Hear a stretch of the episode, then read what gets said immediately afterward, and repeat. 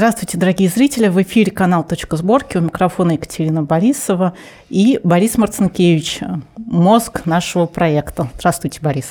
Всем добрый день. Как меня только не обзывали.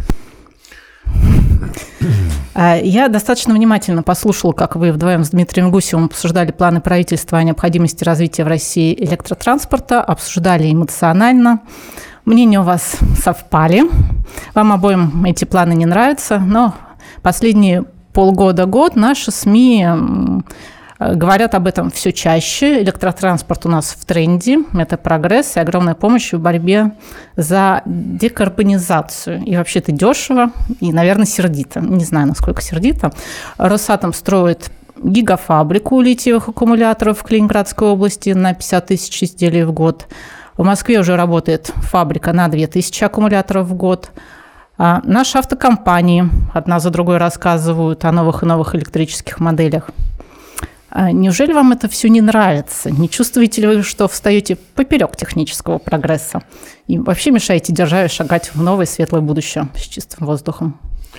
Так, вот сейчас по порядку. Значит, что касается декарбонизации, я уже сам себе слово дал и каждый раз буду это повторять, пока не будет цепляться все-таки декарбонизация – это э, попытка избавиться от э, выбросов углекислого газа. Вопрос, э, по-моему, я всем ведущим задавал. Вот на декарбонизацию тратятся миллиарды, триллионы всем миром, всем народом. Как вы думаете, вот если это настолько важно, содержание углекислого газа, каково его количество в атмосфере в процентах? Ну так, вот первое, что в голову приходит, это очень важный момент. Это самое главное, декарбонизация. Вот сколько его этого вредного? Ну, вот, наверное, в районе 2%, мне так кажется. 0,4. То есть вот все эти триллионы, которые угробили на ветроэлектростанции, солнечные электростанции и прочее, прочее, это борьба за то, чтобы их не стало 0,5. Все. А, при этом что будет, если будет 0,5, не знает никто. Есть самые разные анализы, э, прогнозы, точных данных нет ни у кого. Точные данные известны по нижнему порогу. Если содержание углекислого газа будет меньше 0,2%, на планете не останется флоры. Она просто умрет. Э, это первое соображение. Второе соображение. Э, плотность атмосферного воздуха, ведь углекислый газ почему вреден, он создает парниковый эффект накапливается и не дает теплу подняться от Земли, и мы перегреваемся. Солнечные лучи пропускают вниз, а вот так это звучит. Поэтому у нас такой эффект. Так вот, э, плотность атмосферного воздуха 1,25 килограмма на кубический метр. В кубометре воздуха, которым мы дышим, 1,25 килограмма. Плотность углекислого газа составляет 1,92 килограмма на кубометр. Вот. Каким образом у нас металл стал всплывать в воде, я не знаю. Но мы за это боремся. То есть, на мой взгляд, все разговоры о декарбонизации – это разговоры о озоновых дырах и прочее, прочее, прочее. То есть, в пользу бедных, прямо скажем. Тем более, что есть ряд наблюдений, что повышение содержания углекислого газа на десятые доли процента, на сотые доли процента э, приводит к тому, что у нас урожаи стали лучше, злаки у нас лучше произрастают. Но, тем не менее, мы за что-то боремся. Еще более непонятно, когда о декарбонизации говорят конкретно у нас в России, вот эти конкретные люди со всеми их программами. Если э, рассматривать вклад России в выбросы углекислого газа, 100% вся планета, на долю России приходится 3,5. На долю э, российских лесов приходится 20% мировой площади. И они, соответственно, поглощают. То есть, казалось бы, прежде чем говорить о том, что нам нужна декарбонизация, ну, как, Декарбонизация, хорошо, это техническая проблема, ее надо решить. Начинать надо с аудита, ну, как в задачке по физике. Дано, найти. А со второй половины 90-х годов э, Россия подает одни и те же данные в Организацию Объединенных Наций о том, что природа России способна э, поглотить в течение года 600 миллионов тонн углекислого газа. Вот эти цифры и орудуют. В 2020 году, как раз пандемия, людям было скучно, и люди в Финляндии задумались – Вот есть финские леса, вот есть карельские леса. Они по составу деревьев ничем друг от друга не отличаются. Но почему-то у финнов в их статистике поглощающая способность их финского леса в 4 раза выше, чем в России. Финны задали вопрос э, нашему замечательному Министерству э, природных ресурсов и э, его руководителю, господину Козлову. А что, собственно говоря? То есть это наши подсчеты? Ну да, как, как вы считаете, почему мы, финны, у себя считаем столько, а вот у вас вот столько. Ничего Козлов не отвечает, головой тихо он качает. Финны не поняли. Финны нашли более чем серьезную компанию Boston, Boston Consulting Group. Никогда в жизни она не была не замечена ни в каких симпатиях к России. Многие считают ее данные достаточно объективными, даже если мы их считаем заниженными по отношению к России, нам это тем более интересно. И финны просто заплатили денег. Спросили, а что в России делается с поглощением углекислого газа? Задача большая, поскольку площадь у России тоже не маленькая. Первые данные от Boston Consulting Group пришли в конце 2020 года. Они, причем в преамбуле они извиняются, что у них не хватает спутников, чтобы оценить соотношение лиственных лесов и хвойных и так далее, и так далее, что если обратиться к России, может быть, она сама получше посчитает. Ну, может такое произойти. Но общий вывод Boston Consulting Group про 600 миллионов тонн углекислого газа в год Россия нагло врет. Не соответствует это данным, это просто в чистом виде вранье. Потому что по э, данным Boston Consulting Group, те, которые она имеет меньше миллиарда тонн, никак не получается. Вот. То есть, казалось бы, есть люди, которые за тебя, многоуважаемое Министерство природных ресурсов, твою работу делают. Ну, отреагируй как-нибудь. Тишина. Я думал, что на этом все закончилось. Но заказывали финны, они же заказывают медленно, но если закажут, так закажут. Оказывается, Boston Group продолжила свои подсчеты – болото болотами, но известно, что поглощающая способность болот ну, леса лесами, а поглощающая способность болот выше. И оказывается, вторая часть работы – это оценить поглощающую способность болот России. Чем господа из Бостона и занялись. И э, в феврале 2021 года отчитались. Все болота мы пока еще не изучили, но вот Васюганское, как самое крупное, мы взяли. Э, поглощающая способность Васюганского болота – миллиард тонн. Козлов не отвечает. Козлов в это время вместе с его ведомством замечательным, и он сам прекрасный специалист, я его очень уважаю за то, что он такой молчаливый, занимается борьбой за углеродные квоты. А, мечта а, действовать так же, как в Европе. То есть, если есть выбросы углекислого газа, вот есть норматив, выбрасываешь больше, заплати. Это здорово, потому что у нас экономика настолько блистательно развивается, что есть заплатить деньги за воздух – ну, это же в смысле за воздух. Вы же его портите, платите за воздух. Это то, чего нам не хватало. Вот еще налогов у нас мало, неплохо бы заплатить.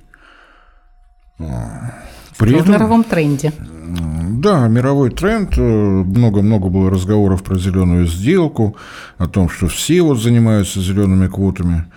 В мире э, есть 10 крупнейших э, компаний, которые занимаются вот оценкой всей этой ситуации с квотами, ну, то есть проверяют, правильно посчитали, неправильно посчитали, дают свой сертификат. Из 10 компаний, которые э, работали с Россией, 10 ушли. Потому что они европейские и американские. Вот это, это так для разминки, просто про декарбонизацию. При этом Boston Consulting Group продолжает считать российские болота, их у нас еще много там, если говорить про... Не все подсчитано. Ну, они не могут, они же спутников не имеют достаточное количество над Россией. А, мало того, а, есть поручение а, президента России в адрес Роскосмоса, и там уже люди неподведомственные, не подчиненные господину Козлову, которого я очень уважаю, они занимаются тем, что им поручили. Появятся наши собственные спутники, разрабатывается программа, которая позволит оценить поглощающую способность природы России. Но мы в это время уже занимаемся декарбонизацией. То есть у нас нет данных, сколько у нас есть у нас баланс, выбрасываем мы больше углекислого газа, чем поглощаем, или наоборот, но мы уже готовы делить квоты, потому что это увлекательно. А, главный инициатор, главный мотор, двигатель этого замечательного процесса – это Сбербанк. Сбербанк уже отчитался о том, что он занялся у себя в Сбербанке декарбонизацией. Не знаю, как это выглядит, может, у там... Декарбонизация в банке, это интересно. Это да, это большой вклад, я считаю, во всю экологическую обстановку, потому что декарбонизация углекислого газа усилиями Сбербанка, может, у него там сотрудники дышать перестали или выдыхают через раз. Ну, сложно сказать. Вот. Ну, это вот, к слову, о декарбонизации. Теперь, что касается электротранспорта. В России э, есть заводы, которые перерабатывают нефть, вырабатывают дизельное топливо и бензин. Есть Удивительное такие. дело.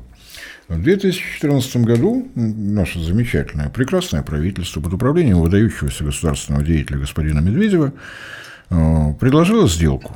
Вы, господа э, нефтяники, вкладываете деньги для того, чтобы получать топливо класса Евро-5, а мы вам за это налоги скостим.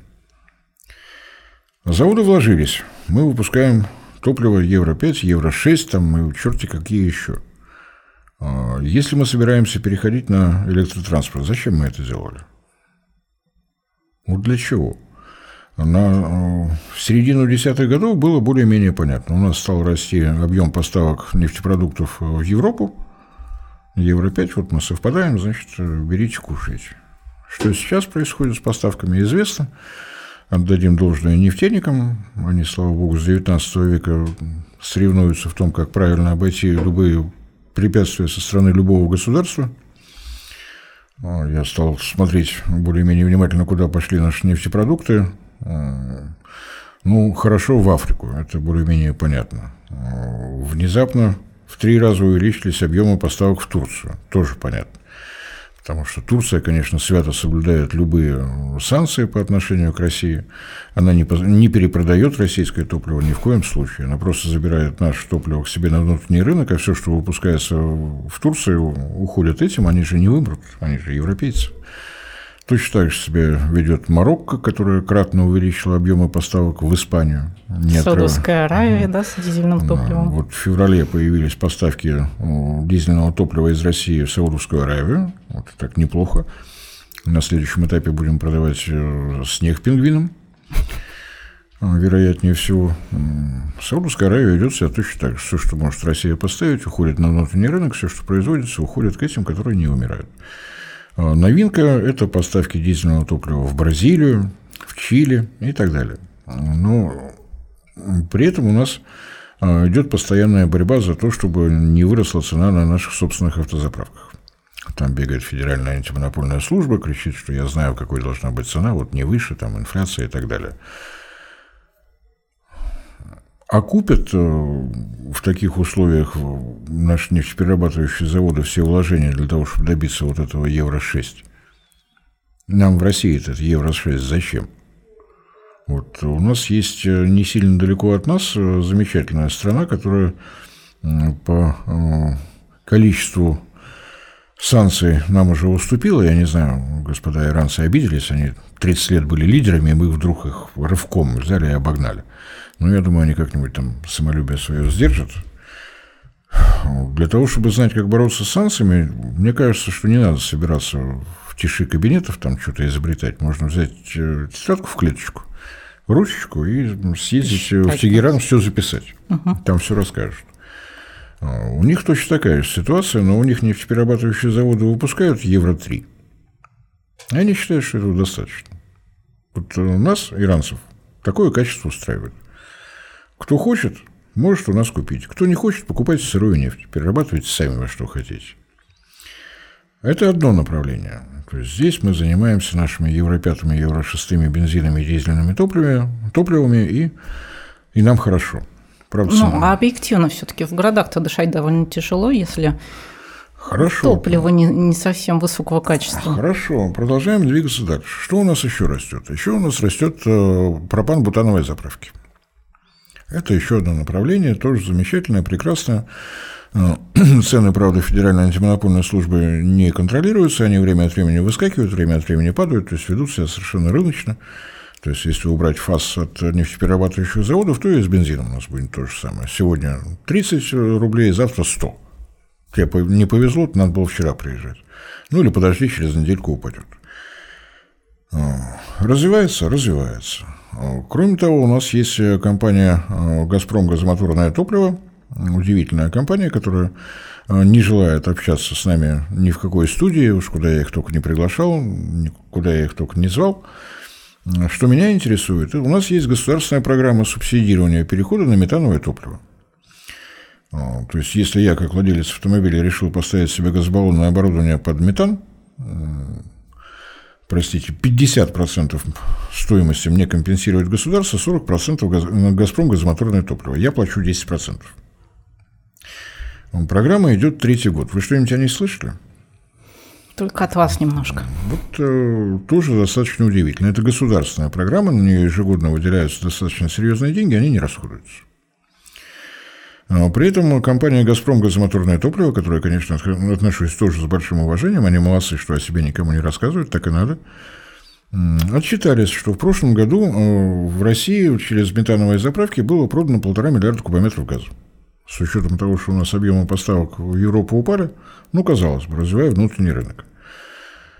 А, при этом а, загруженность э, АГНКС, автоматизированных э, газокомпрессорных э, станций, не помню, как она расшифруется, от метановой заправки, загруженность составила 34%. То есть они работают на треть своей мощности. Почему? Потому что компания «Газпром» газомоторное топливо не считает необходимым о себе рассказывать. Они есть, у них есть государственные деньги, у них есть деньги, которые выделяет материнская компания, но мы вот э, тихи, спокойны, мы не занимаемся рекламой, мы не приходим в телевизор, мы не развешиваем баннеры, нам и так хорошо. Э, кроме того, ну, то есть, казалось бы, вот э, в конце 2021 года было принято решение об усиленной газификации территории России. Было такое? Было. Строятся новые газораспределительные сети, строятся новые газораспределительные пункты. Казалось бы, можно совместить с программой строительства новых заправок. Нет. Ведь это разные подразделения «Газпрома». Интересно. Внутри «Газпрома» нет единства. Ну, у них вот одни должны заниматься топливом, а другие должны заниматься газификацией угу. нашей территории, наших городов и веси. То есть это отдельно и это отдельно. Казалось бы, если у тебя загрузка АГНКС составляет 34%, надо что-то с этим делать. Ну, казалось бы. Ну, на мой взгляд, может быть, у меня логика неправильная. Это надо прийти в Министерство энергетики и вежливо попросить. Министерство энергетики, а не могло бы ты разработать генеральную схему размещения наших заправок? С учетом загруженности дорог, прочее, прочее, прочее. Давайте все вместе аккуратненько все сделаем. Нет, мы этого не делаем. Почему? Потому что мы, кроме этого, занимаемся еще одним видом моторного топлива – СПГ. Вот. Значит, классическое топливо, пропан-бутан, метан, СПГ. СПГ, да, он выгоден а, тем, что не требуется а, большое давление, машина больше идет на этом СПГ. Единственное, что проблемка криогенные баки. Температура СПГ минус 162 градуса. И э, еще одна проблемка, вот если э, смотреть на такую страну, как Казахстан, я не буду про европейцев, я про цивилизованные страны буду говорить, а, там тоже много машин, которые ездят на баллонном оборудовании. Их это вполне устраивает, потому что если вот они на калькулятор, вот я владелец автомобиля у себя в Казахстане, грузового, легкового, вот я посчитал, мне выгоднее перейти на газ. Я подъезжаю к заправке, и у оператора спрашиваю, сколько тебе дней надо, чтобы у меня здесь стояли газовые баллоны? И он мне отвечает, четыре дня. И выставляет счет за то, чтобы согласовать с дорожными службами и так далее, и так далее, и так далее. У нас э, тоже вот эта система есть. Прежде чем ставить газобаллонное оборудование, на него необходимо получить сертификат, что, ну, как бы, естественно, тот за качество должен отвечать. Лаборатории, которые могут выдавать такие сертификаты в России, шесть. Ну, пока не очень развит бизнес, поэтому... Действительно. Можно и побольше. На территории России 6 лабораторий. Это совершенно нормально. А, если а, мне здесь, владельцу автомобиля, захочется поставить газобаллонное оборудование, причем неважно, пропан-бутановое, метановое, у меня уйдет где-то около полугода. Потому что все то, что в Казахстане научились делать в режиме «единое окно», нужно пройти самостоятельно.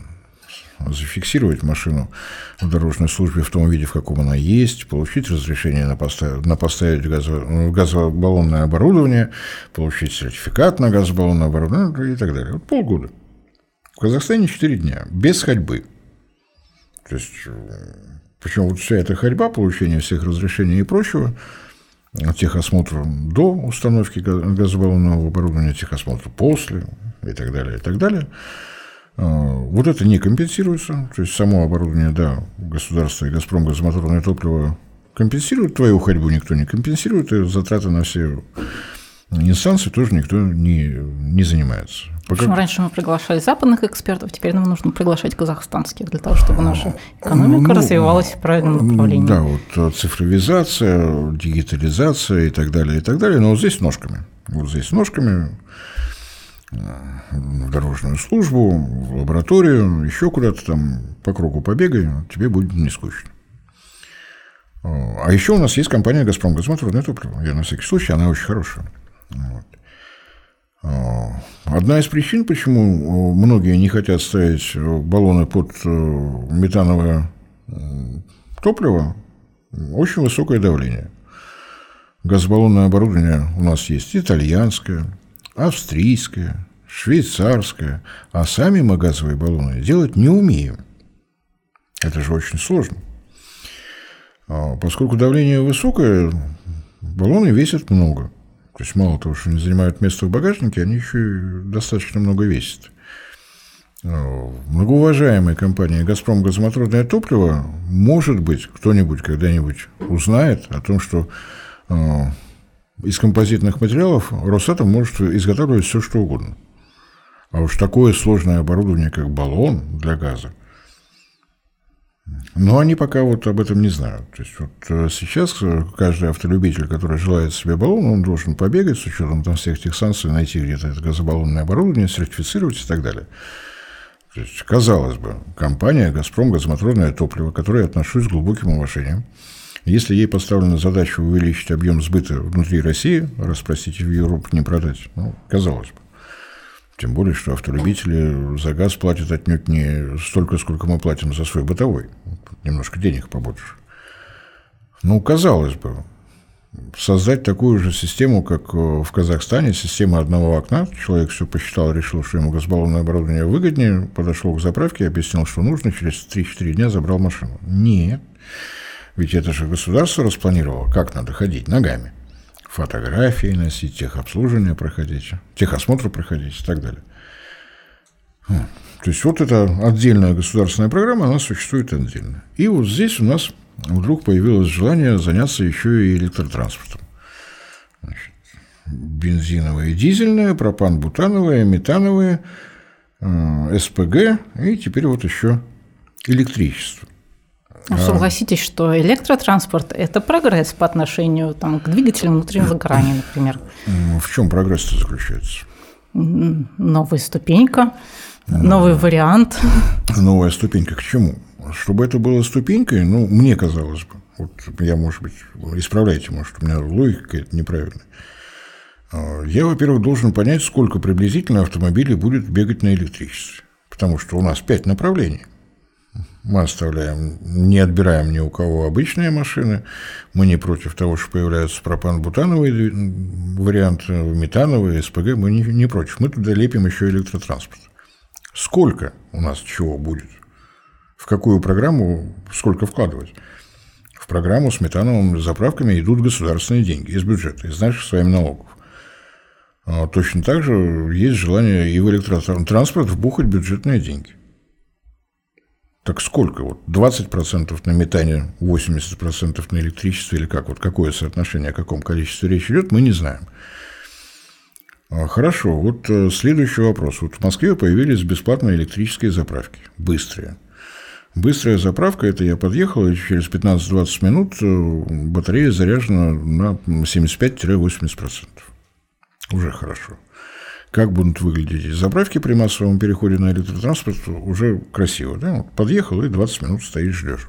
Это очень удобно, это многим нравится. Постоять на заправке, бензина там нет, можно стоять, курить, вообще хорошо себя чувствовать. 20 минут на заправке. в наших больших городах машин немного совсем, это будет очень удобно. Это даст такое ощущение комфорта. 20 минут на стояночке. Хорошо. Если э, говорить о том, что стоянка каким-то образом должна быть рентабельной, ну, наверное, таких точек для заправки надо хотя бы штук 10. Ну, чтобы это на бизнес было похоже. Если речь идет о быстрой заправке, кстати, мы эти быстрые заправки пока не производим, но, может быть, научимся, нельзя исключать, пока итальянские, немецкие, китайские. Это 150 киловатт мощности, вот такой точечки. Значит, если у меня заправочка 10 штучечек, то мне требуется мощность полтора мегаватта. Возникает вопрос, а городская ну, сеть готова? Это, да, сеть. То есть мне казалось бы, что прежде чем говорить об электрификации транспорта, необходимо задать вопрос Министерству энергетики. Где это возможно, где это невозможно. Но Министерство энергетики, поскольку логика у них там приблизительно такая же, как у меня, спросит, а для какой местности считаем? Для города Москва у меня будут одни расчеты.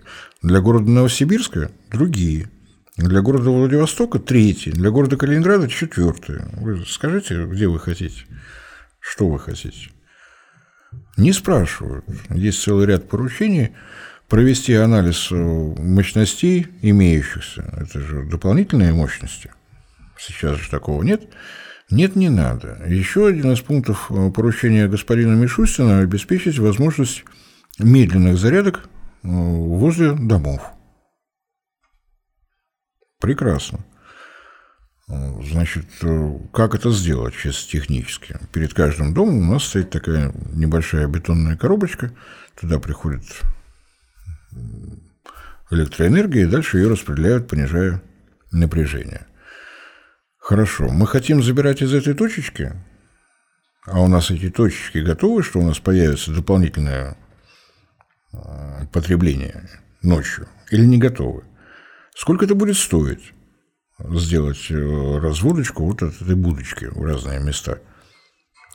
Как будем оплачивать? По обычному домашнему тарифу?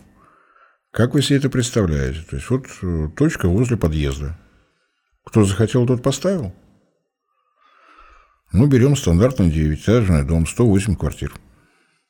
А сколько места у нас подстоянки для дома в 108 квартир? 108? Вряд ли. Вряд ли. А, откуда мы знаем, сколько у нас автовладельцев живет в этом доме? Сколько нам надо заправочек?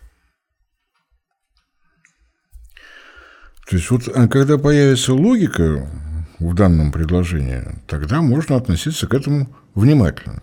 Но опять же, с вопросом, сколько процентов вы хотите нас электротранспорта, сколько на СПГ, сколько на а, КПГ, сколько на СУГе, сколько на бензине, вот как вы это хотите сочетать? Или мы ничего не хотим сочетать, рыночек порешает? Рыночек порешал многих.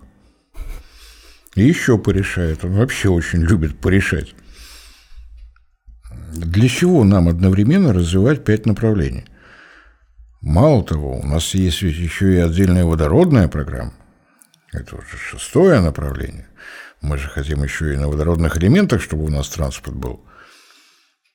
Это модно, современно, это в тренде. Но тренд э, из Европы... Но это же подразделение электротранспорта все Да, разумеется, разумеется. Перезарядка водородных батарей, она тоже за счет электроэнергии.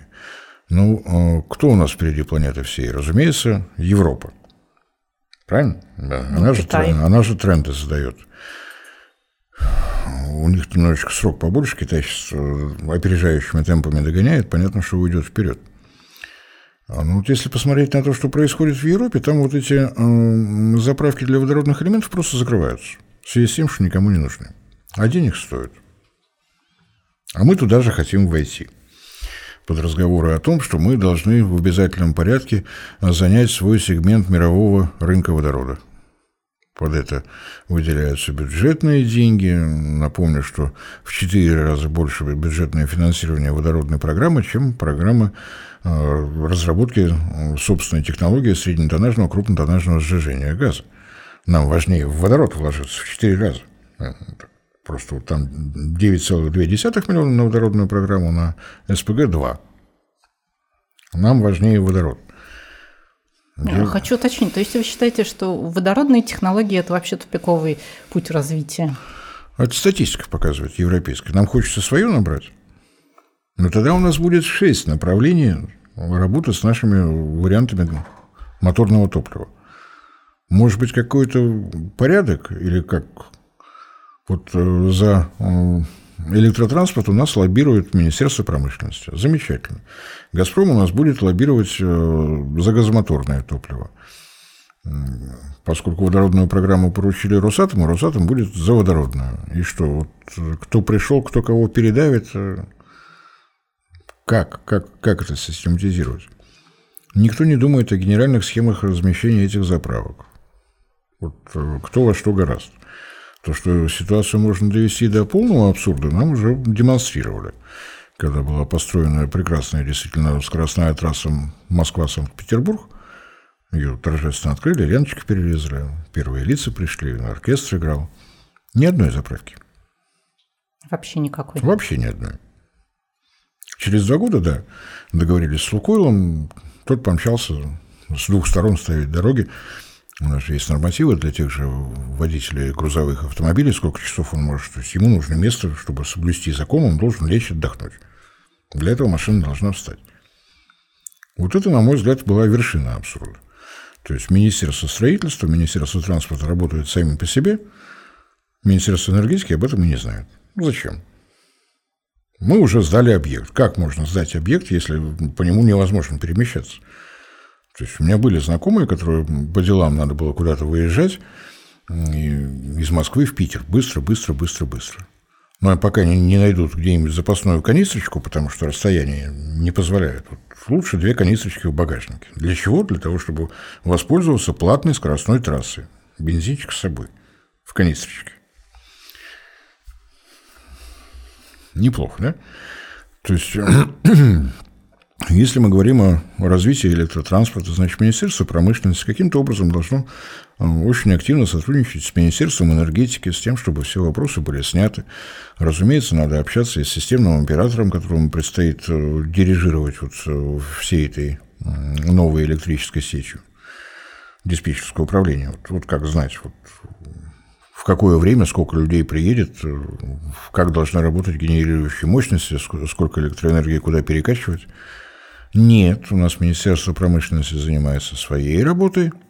Росатом, который намерен развивать э, производство э, литий-ионных батарей по своей программе, все работают по своей. При этом данных о том, что нам надо делать с декарбонизацией, у нас нет – ну, логика подсказывает, отбросьте вы всю эту чушь, пока Роскосмос не выдаст настоящие данные. Настоящие. Не в, не в прошлом веке сделанные, а в нашем. На основании новых программных продуктов, на основании новой техники. И пока решайте те проблемы, которые есть. Проблемы, связанные с экологией, у нас где? Ну, прежде всего, в крупных городах, правильно? Ну, значит, есть смысл сосредоточиться на крупных городах, решить вот эту проблему загазованность, повышенное содержание свинца, серы, фосфора и так далее, действительно в выхлопах у нас черти что и сбоку бантик. Ну, как это формировать?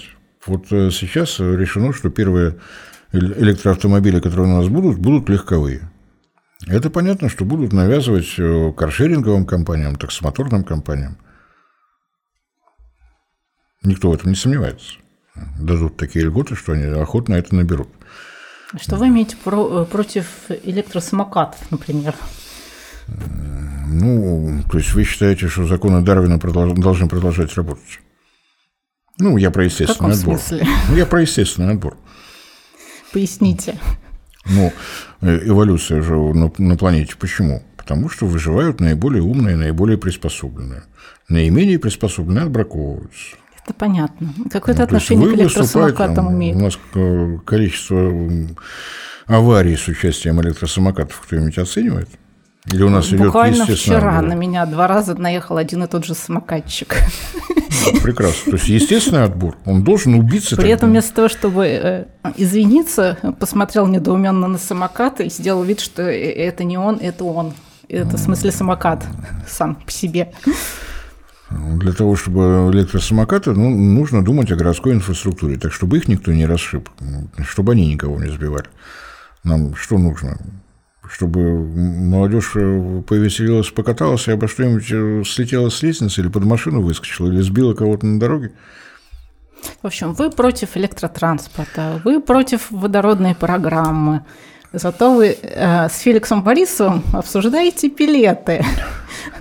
Вам не стыдно, что вы про дрова, когда у нас тут э, ветрогенерация, солнечная энергетика и все прочее?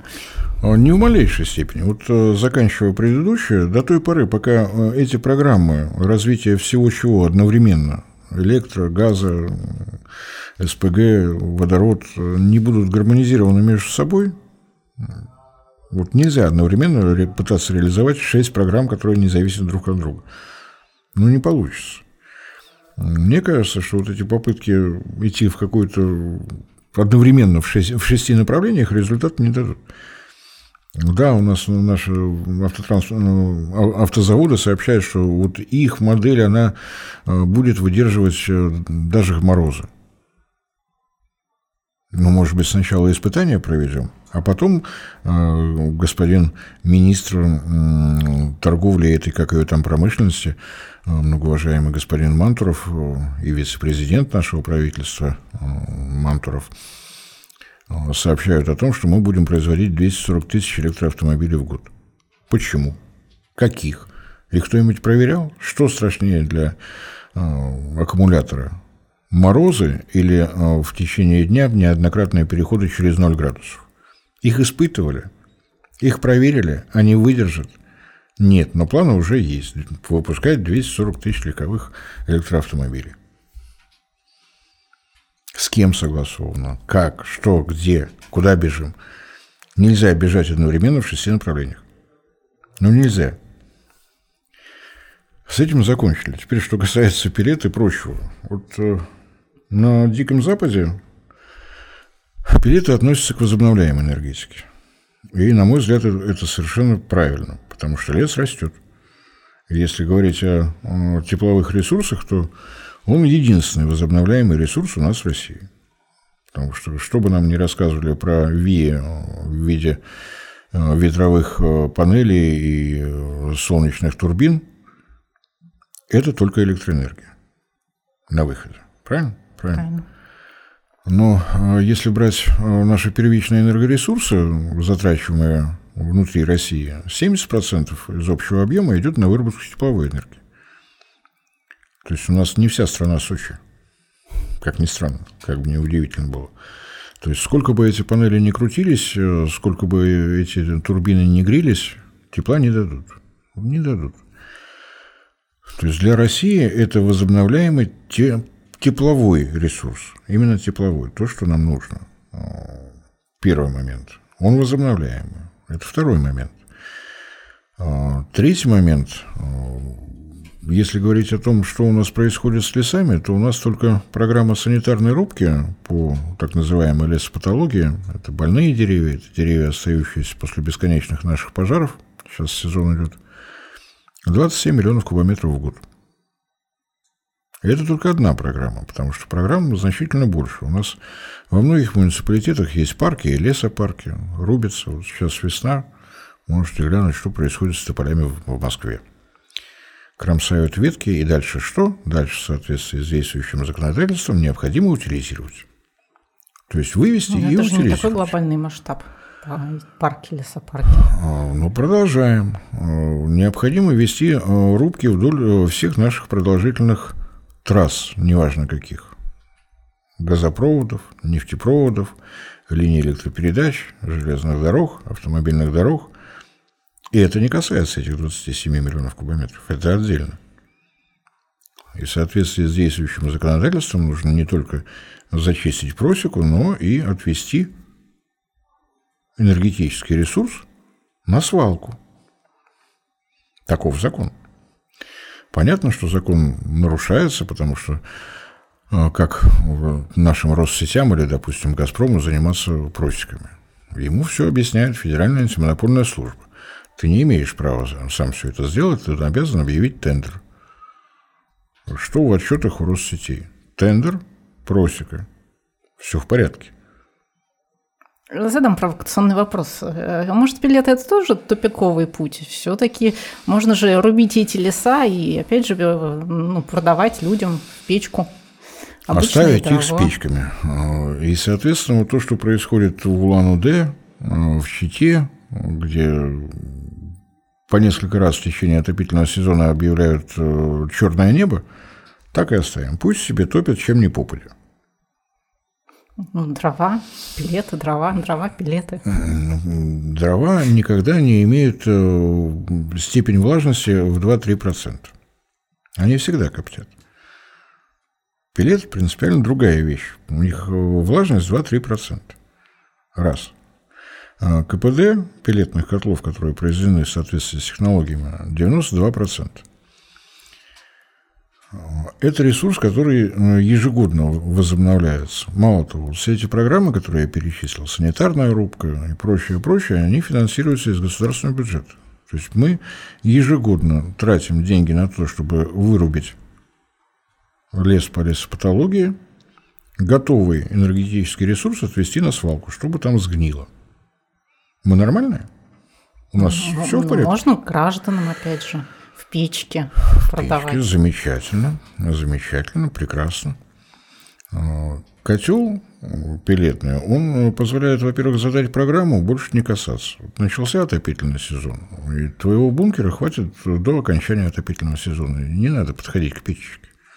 Ничего не надо делать.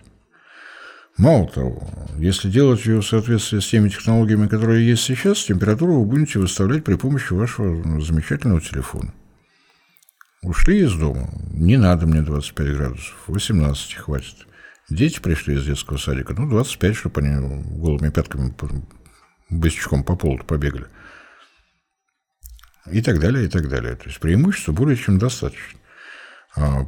Заставить всех людей заниматься вот этим валежником или договариваться с ребятами, которые выиграли тендер, не знаю, у «Газпрома» просеку сделали, вот дрова, покупай, не глядя так.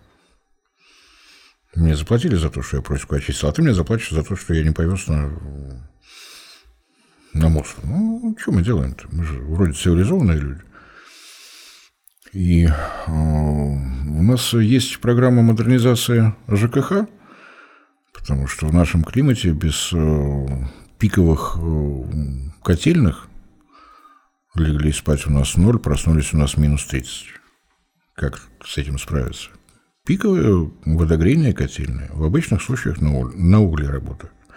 Причина тоже понятна. Нам очень нравится газификация, но э, провести газ каждой котельной в каждом квартале, во-первых, накладно, а во-вторых, ну, какой диаметр у газопровода будет?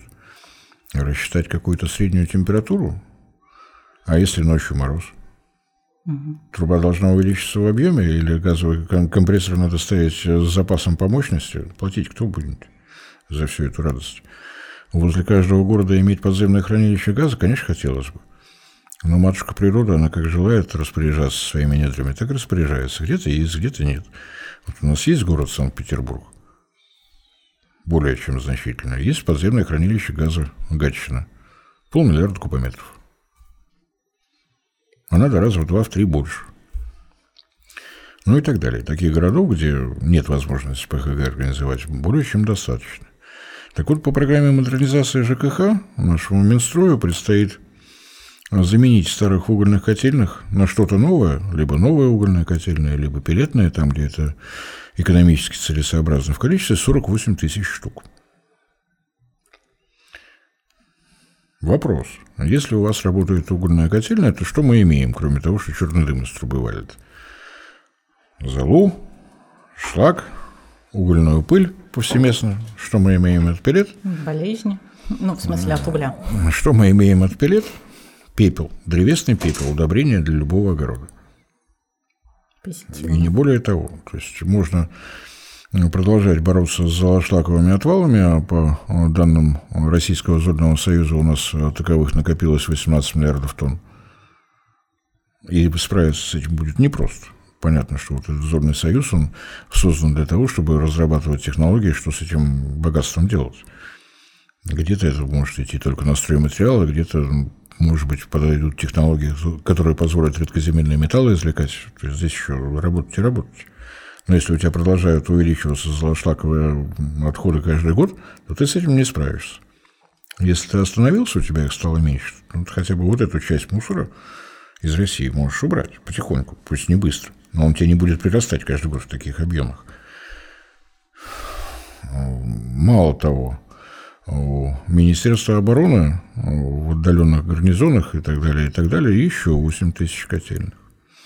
Данных по Министерству здравоохранения, санатория, курорты, лечебницы и далее, и далее, и далее по списку просто нет. Ну, во всяком случае, ни я, ни Феликс найти не смогли. Данные по Министерству образования, школы в изолированных районах, тоже никто не знает. Их много. Их очень много. И выступление Путина на совещании по леспромышленному комплексу, там было сказано совершенно четко. Там, где экономически целесообразно, необходимо заменить. Значит, надо искать там, где это целесообразно. Понятно, что в степях Забайкалья переходить на пилеты, ну, вряд ли экономически целесообразно. В степях вряд ли, да.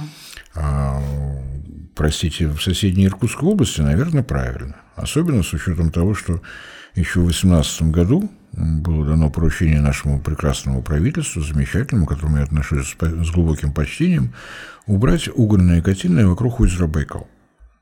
Ну, потому что это Байкал.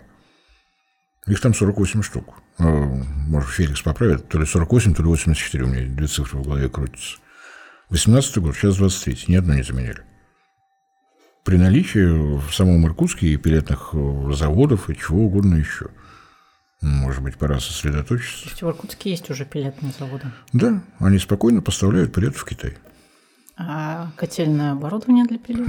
А котельное оборудование для пилет, ну, помнится, в начале совещания производителей а, комиссии биоэнергетики Ассоциации малой энергетики присутствовали, когда собрались все те люди, которые умеют производить оборудование для пилетных котельных. Вот. Не дослушали, я понимаю, потому что когда речь пошла о диаметре горелок факельных и чем они отличаются от э, горелок в виде чаши и прочее, прочее, у вас уже сил не хватило, вы уже ушли. Мы все это обсуждали. Мы все это обсуждали, и с Феликсом мы уже передачку сделали, мы ее, по-моему, уже выложили. Подробностей пока мало, но еще не время. Но а на самом деле, если говорить вот о том, что происходит прямо сейчас, даже если все эти заводы будут работать на полную мощность, в год можно будет производить оборудование, которое позволит сжигать порядка 250 тысяч тонн. И не более. Почему? Потому что э, эти заводы научились производить правильные пилетные котлы. Прекрасно. Но если нет заказов, значит, мы не держим отдельную технологическую линию, мы не держим э, отдельных э, специалистов, которые ей занимаются, потому что нам заказы приходят время от времени. Будем мы это развивать? В надежде на то, что заказов будет становиться больше, мы это имеем у себя потенциально. Вот в таком состоянии, в каком есть сейчас. Но это мы сейчас уйдем во все пилетные дела. И я вас уверяю, что на самом деле в России вот таких э, вещей, связанных с возобновляемыми ресурсами, которые могут быть использованы э, прежде всего в тепловой энергетике, это не только пилет. И пилеты не только из э, деревьев. Пилеты можно производить из того, что остается на сельскохозяйственных полях после уборки, много чего, еще из чего. Так что получается, что в одну передачу мы все это с вами не уложим. На самом деле, те э, достаточно неожиданные, на мой взгляд, для многих ресурсы, которые можно использовать в энергетике, э, надо разговор продолжить. Пилеты – это не все. У нас есть еще много ресурсов, и те самые возобновляемые, которые идеально подходят для России, потому что они не являются альтернативными прерывистыми. Что солнце, что ветер зависит от того, как у нас с погодой сжигание пилет не зависит от того, что идет дождь или не идет. И у нас есть еще возобновляемые ресурсы, которые точно так же можно использовать. И я уверяю вас, что они тоже возобновляемые. Продолжим? Подвожу итог нашей э, беседы. Значит, электротранспорт, э, водородный транспорт для России – это зло. вернее, скажем так, это, это не прогресс, да, а э, Пилеты для России как раз то самое, тот самый прогресс, который для нас является светом, да? Давайте по порядку. Значит, что касается одновременно шести программ моторных туплев, прогрессом это станет только тогда, когда это будет гармонизировано и распланировано.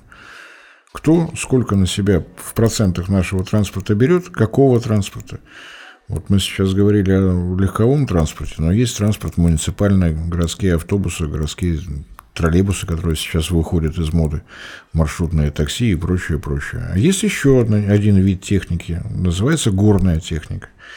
На всех наших э, шахтах, э, карьерах, где добывается уголь, где добываются руды, тоже работает техника. Есть ли для нее отдельная программа?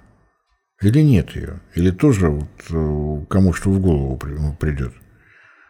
У нас есть э, техника, которая называется паровоз, тепловоз, электровоз.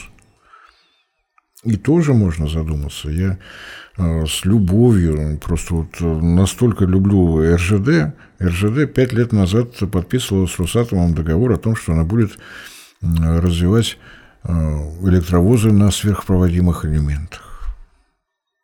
Куда-то это все пропало. А только что наш э, замечательная РЖД подписала еще с кем-то там договор о том, что у нас будут водородные тепловозы. Может, они еще что-то придумают. То есть у нас вот желание одновременно развивать всего. На Западе сказали, что водородные элементы – это модно, давайте заниматься. Вот готова программа, вот готова, все, вперед. Вот нам сказали, что электротранспорт – это модно. Ура, вперед. Может быть, начнем согласовывать между собой – сколько, какого транспорта я хочу видеть, электрическим, какого газовым.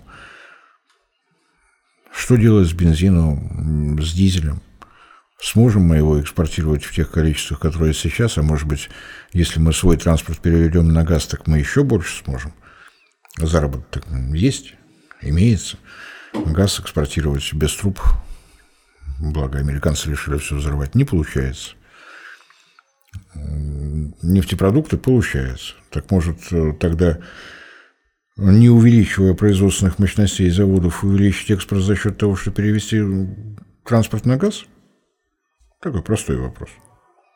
Или на электричество. Или одновременно на газ или электричество. Ну, давайте порешим, какой сегмент. Где? Вот я уверен, что электротранспорт в Москве, да, хорошо. Электротранспорт в Сочи, прекрасно. Электротранспорт в Норильске не уверен. Вот не уверен. В Пивеке электротранспорт. Предлагаю в нашей следующей передаче обсудить вопрос, что такое прогресс для России все-таки. Давайте, давайте. Думаю, Спасибо, Борис. Надо чаще встречаться. Передача. Спасибо за интересные вопросы. Они не мужские, с вами интересно. Спасибо. Не забывайте подписываться на наш канал. Не забывайте распространять наши ролики в ваших социальных сетях. И заглядывайте на наш телеграм-канал. Там обычно наши оперативные новости появляются быстрее всего. Всем спасибо за внимание, всем всего доброго.